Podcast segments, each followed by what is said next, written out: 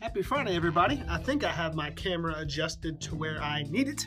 I was uh, trying to adjust it because it was like sideways whenever I was ready to record, but now I think we're good. I am happy to be back with you guys this week. I had to miss last week because I had to quarantine. So uh, Keith filled in for me, and I'm sure that he uh, gave you guys lots of wisdom uh, and uh, all the stuff that Keith does.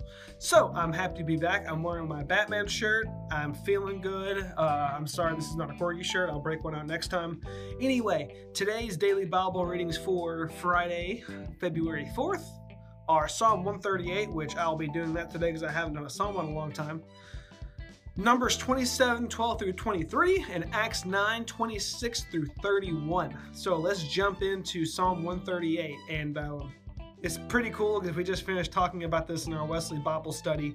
Um, something along these lines of despair and stuff like that, and being being grateful for um, things even in despairable times.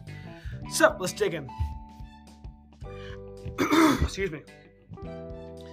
I give you thanks, O Lord, with all my heart. I will sing your praise before the gods. I bow before your holy temple as I worship. I praise your name for your unfailing love and faithfulness. For your promises are backed by all the honor of your name. As soon as I pray, you answer me. You encourage me by giving me strength. Every king in all the earth will thank you, Lord, for all of them will hear your words. Yes, they will sing about the Lord's ways. For the glory of the Lord is very great. Though the Lord is great, he cares for the humble, but he keeps his distance from the proud. And this is the important one that really stuck out to me after what we talked about in Wesley Bible study and our Dr. Hunt study that we're doing right now. Though I am surrounded by troubles, you will protect me from the anger of my enemies. You reach out your hand, and the power of your right hand saves me. From the and protects me. I'm, I'm sorry. My phone vibrated and I lost my train of thought.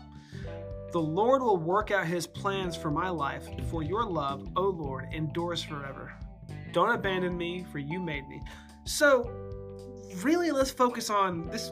Psalm 138 is kind of the whole topic today. Let's really focus on 7 and 8 because that is what I want to uh, isolate a little bit from this.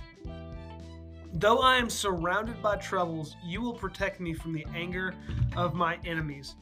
So uh, I'm gonna do my best to find the meme on my phone that reminded me of this. Uh, it shouldn't take too long. It was pretty recent, uh, and I'll show you guys it. That way you can laugh with me.